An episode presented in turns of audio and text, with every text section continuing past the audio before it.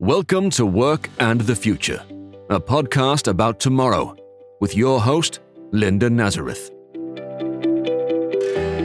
Hello, and thank you for joining us today. When you hear the word negotiations, what do you think of?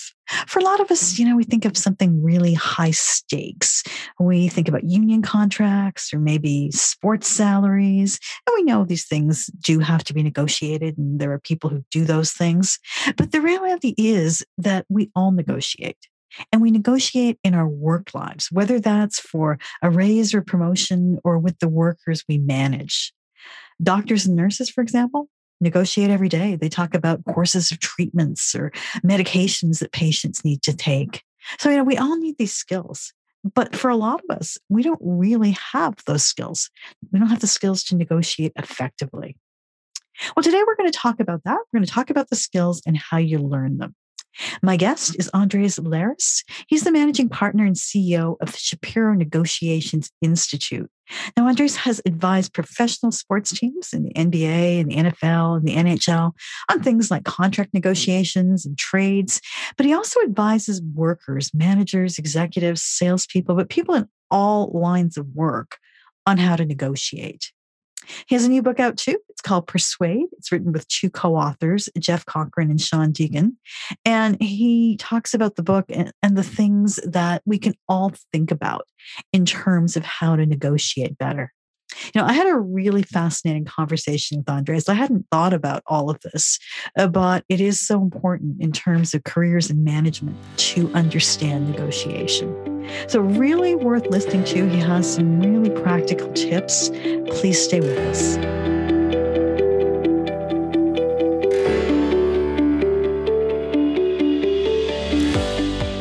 Is there a way to develop the negotiation skills you need to be effective at work and to effectively manage your own career?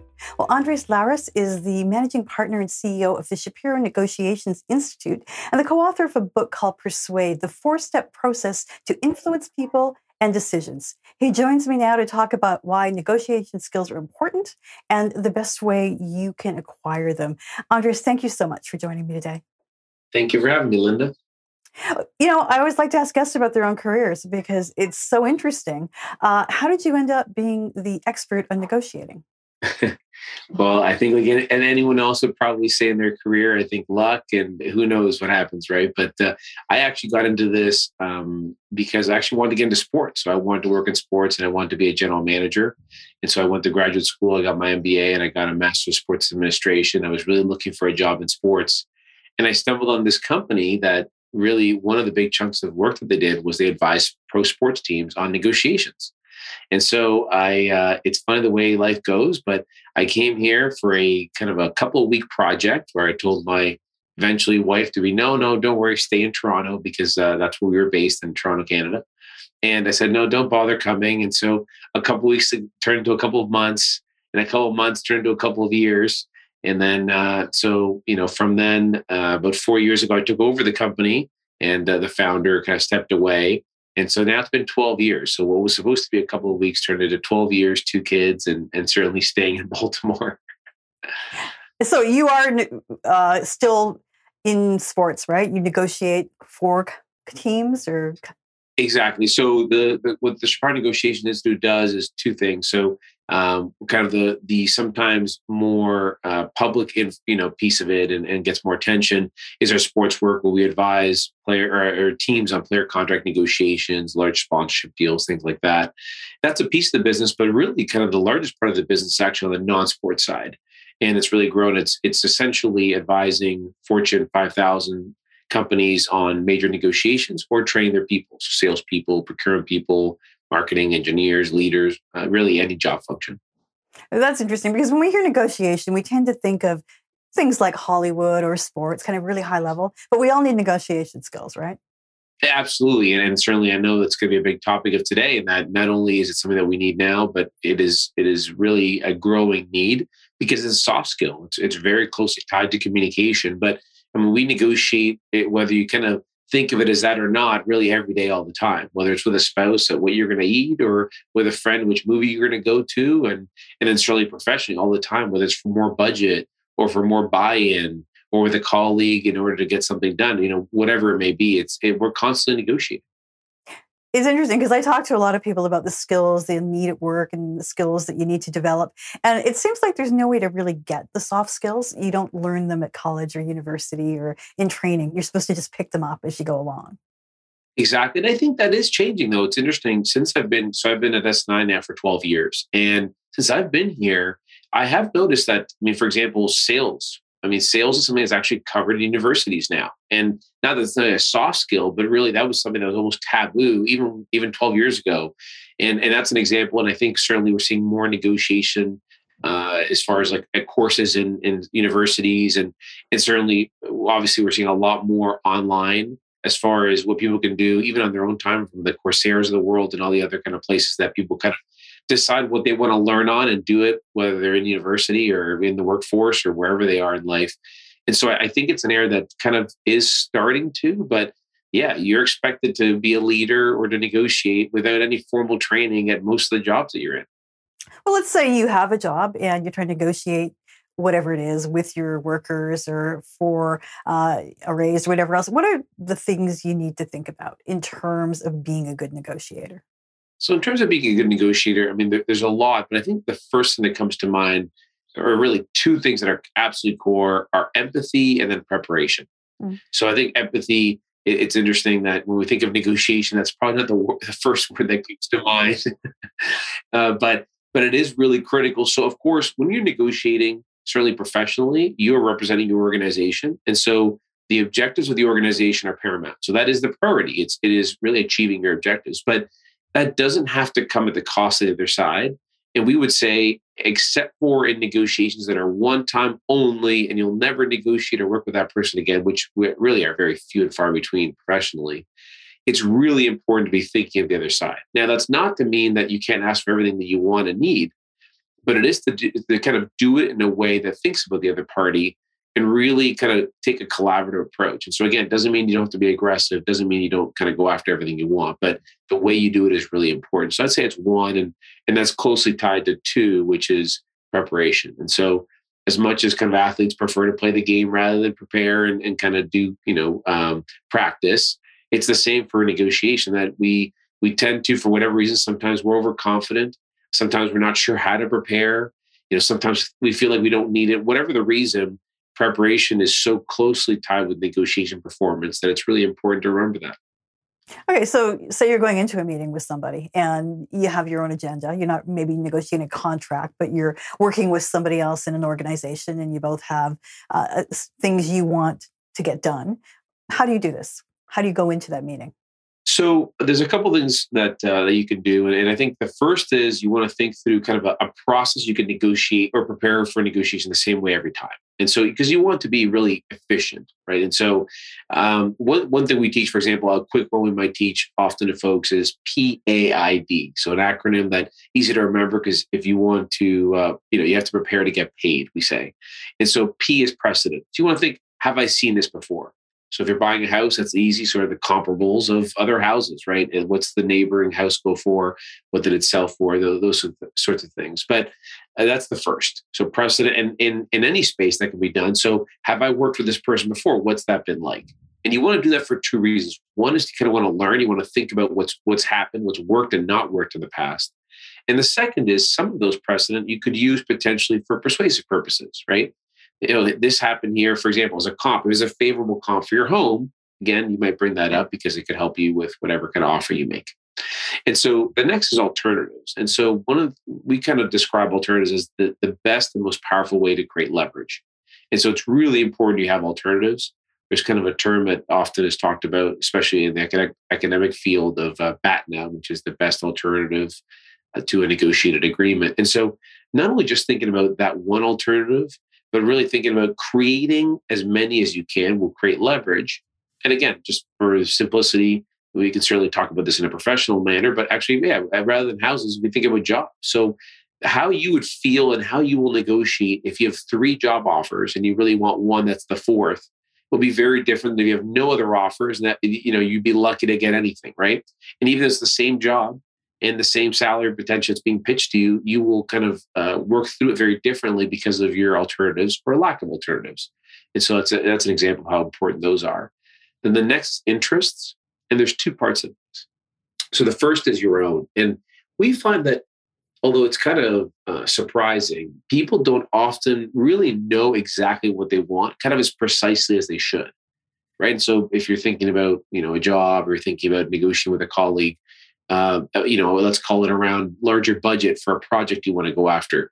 So you want to think through what exactly do I want to accomplish, right? And so exactly how much budget do I need and when do I need to buy and kind of really figure out those things before you go to your colleague or your boss or whoever may be is really important. And the other piece is what are their interests?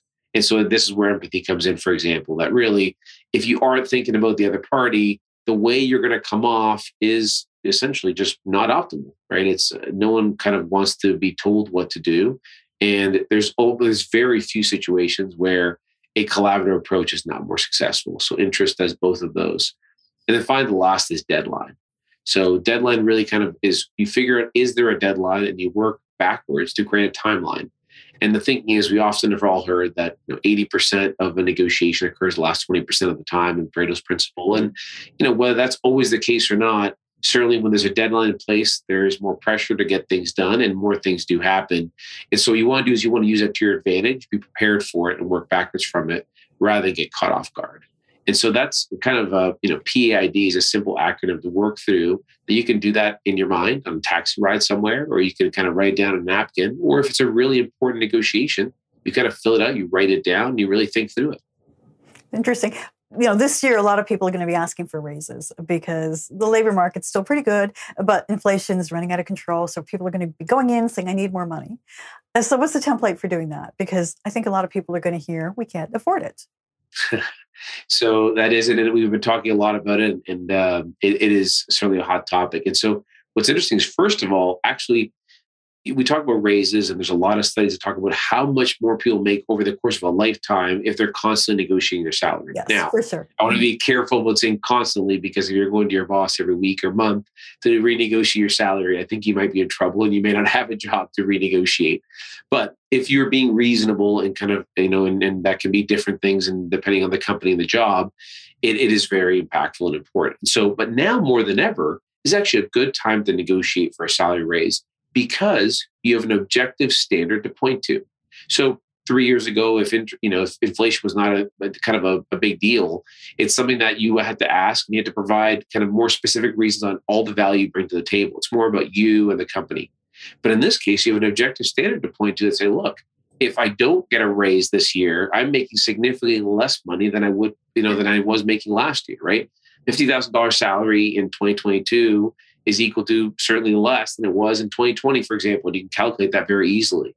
And so it's actually an objective standard that makes it easier for folks that sometimes are not sure kind of how to do it and whether they should or not. This is a bit of a crutch, if you will. So in that way, it's kind of a good thing. Um, so it's something to keep in mind.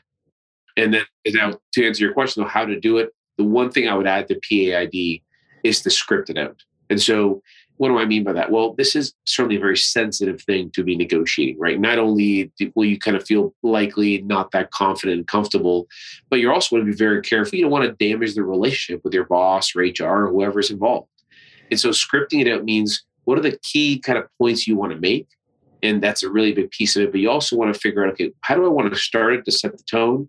How do I want to end it to kind of make sure that progress is not lost? For example, they say, well, think about it not just saying, okay, great, and walking away. Great. Well, you know, when should we set up the next meeting to make sure that we continue this progress? And then the last thing is if you expect to face objections, which often will happen, how do you plan to respond to those? And so what's amazing about that process is again, just kind of a one quick, you know, five minute uh, time frame, you can do all of this. But in the moment, you feel so much more confident because you almost feel like you've gone through the conversation before, right? You kind of said it, you've role played it in your mind I mean, if it's really important, you can even role play with a friend, a peer, a spouse. And it, it is completely different because of the confidence it gives you. And so uh, there's a phrase we like to say nothing convinces like conviction. And certainly scripting is a perfect example to be effective in that way. That's interesting. Are there visual clues you should be looking at? If you're sitting in a room with somebody, can you tell whether they're open to things or not? So body language is an interesting thing, and and it takes really. I think it's it's a it's a very complex piece to kind of really really hone in on. But one piece that we say is kind of an easy, uh, you know, broad brush, if you will, is multiple kind of consistent piece of body language is something you can read into. So, for example, someone crosses their arms like this, and that's the only thing they do. Tough to read into. Is it cold? Because it's wintertime here in the Northeast. I'm based in Baltimore. It might be cold where I am. Or you just, am I not liking kind of the questions that Linda's posing? Right. And so it's very difficult to decide that. But if, for example, I shift my body away some, even if I'm looking and I'm shifting away, I cross my arms, my facial expressions turn a little bit, not necessarily fully negative, but are no longer positive. I'm smiling less. Now you start getting consistent messages that are all kind of in the same direction. And then you can start reading into that, that potentially this would be a good time to adjust the way I'm approaching this. Or if it's one specific person, to kind of get them more involved and make sure that kind of they get a chance to speak their mind. Interesting. We're doing a lot of things remotely, obviously. Uh, how does that change things? Yeah. So, I mean, the biggest thing we would say is a, a negotiation is, uh, you know, uh, we, we're talking about a soft skill is something that you want to use the richest medium you can possible.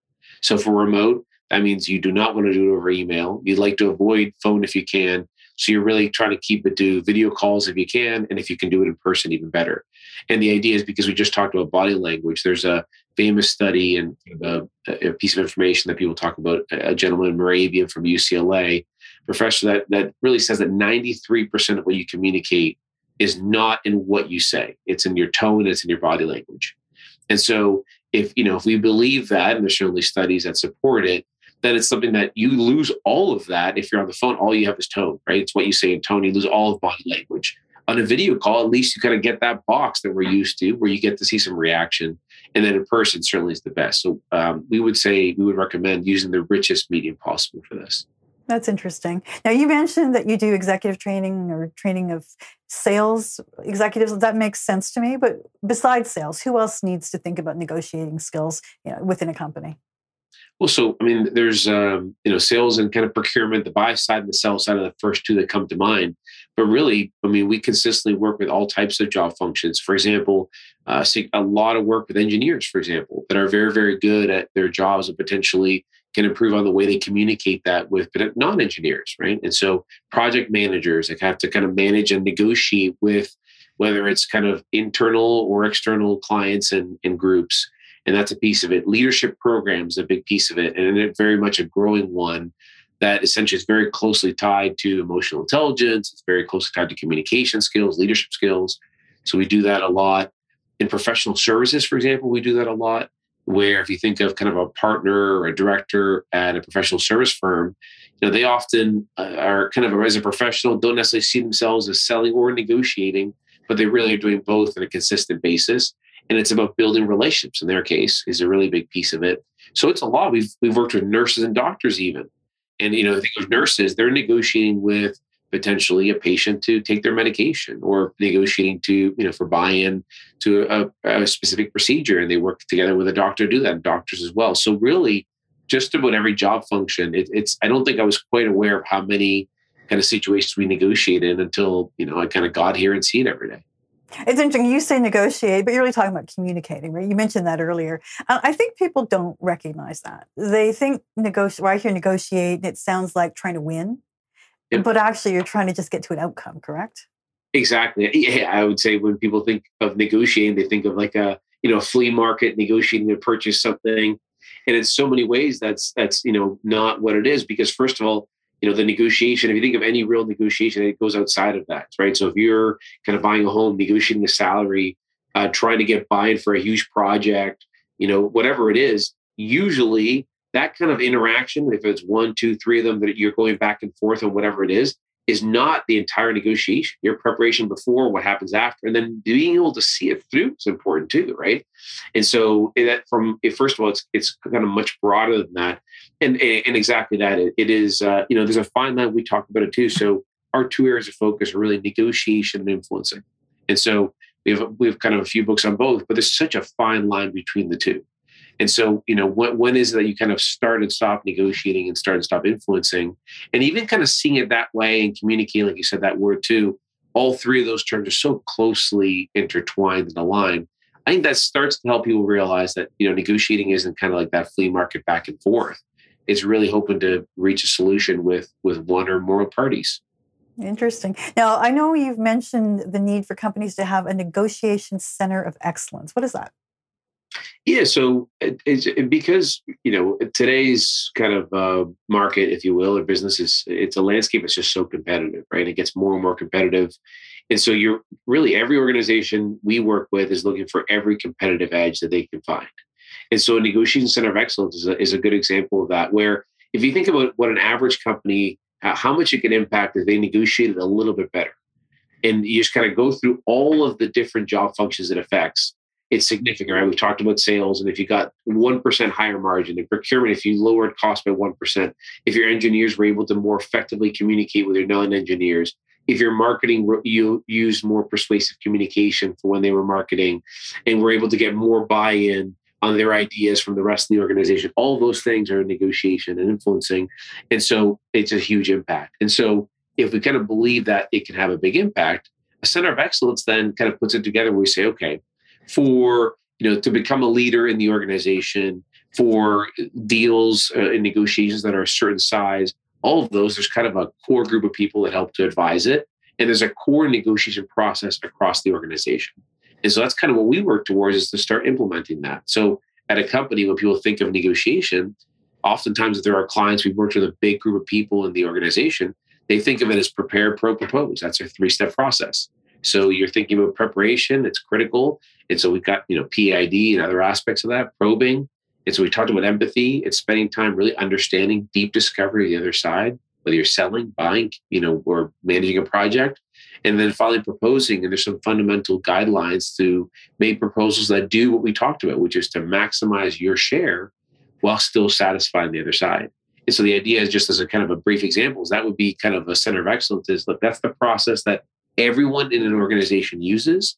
And at the same time, for kind of these really critical negotiations, there's some resources that people can go to to kind of get the, the optimal outcome. Interesting stuff, Andres. Thank you so much for talking to me today. Thank you very much for having me, Linda. Andres Lares is the managing partner and CEO of the Shapiro Negotiations Institute. He's also the co author of the book Persuade The Four Step Process to Influence People and Decisions. Well, that's it for today. If you want to know more about Andres and his work, please check out our show notes. You'll find some links there. If you want to connect with me, I'm on Twitter at, at relentlesseco. Now, if you did like this conversation about the future of work, please take a moment, subscribe to the podcast, but as well, please leave a rating or a review wherever you get your podcasts. That's how people find these podcasts, and that will really help us continue these conversations about the future of work.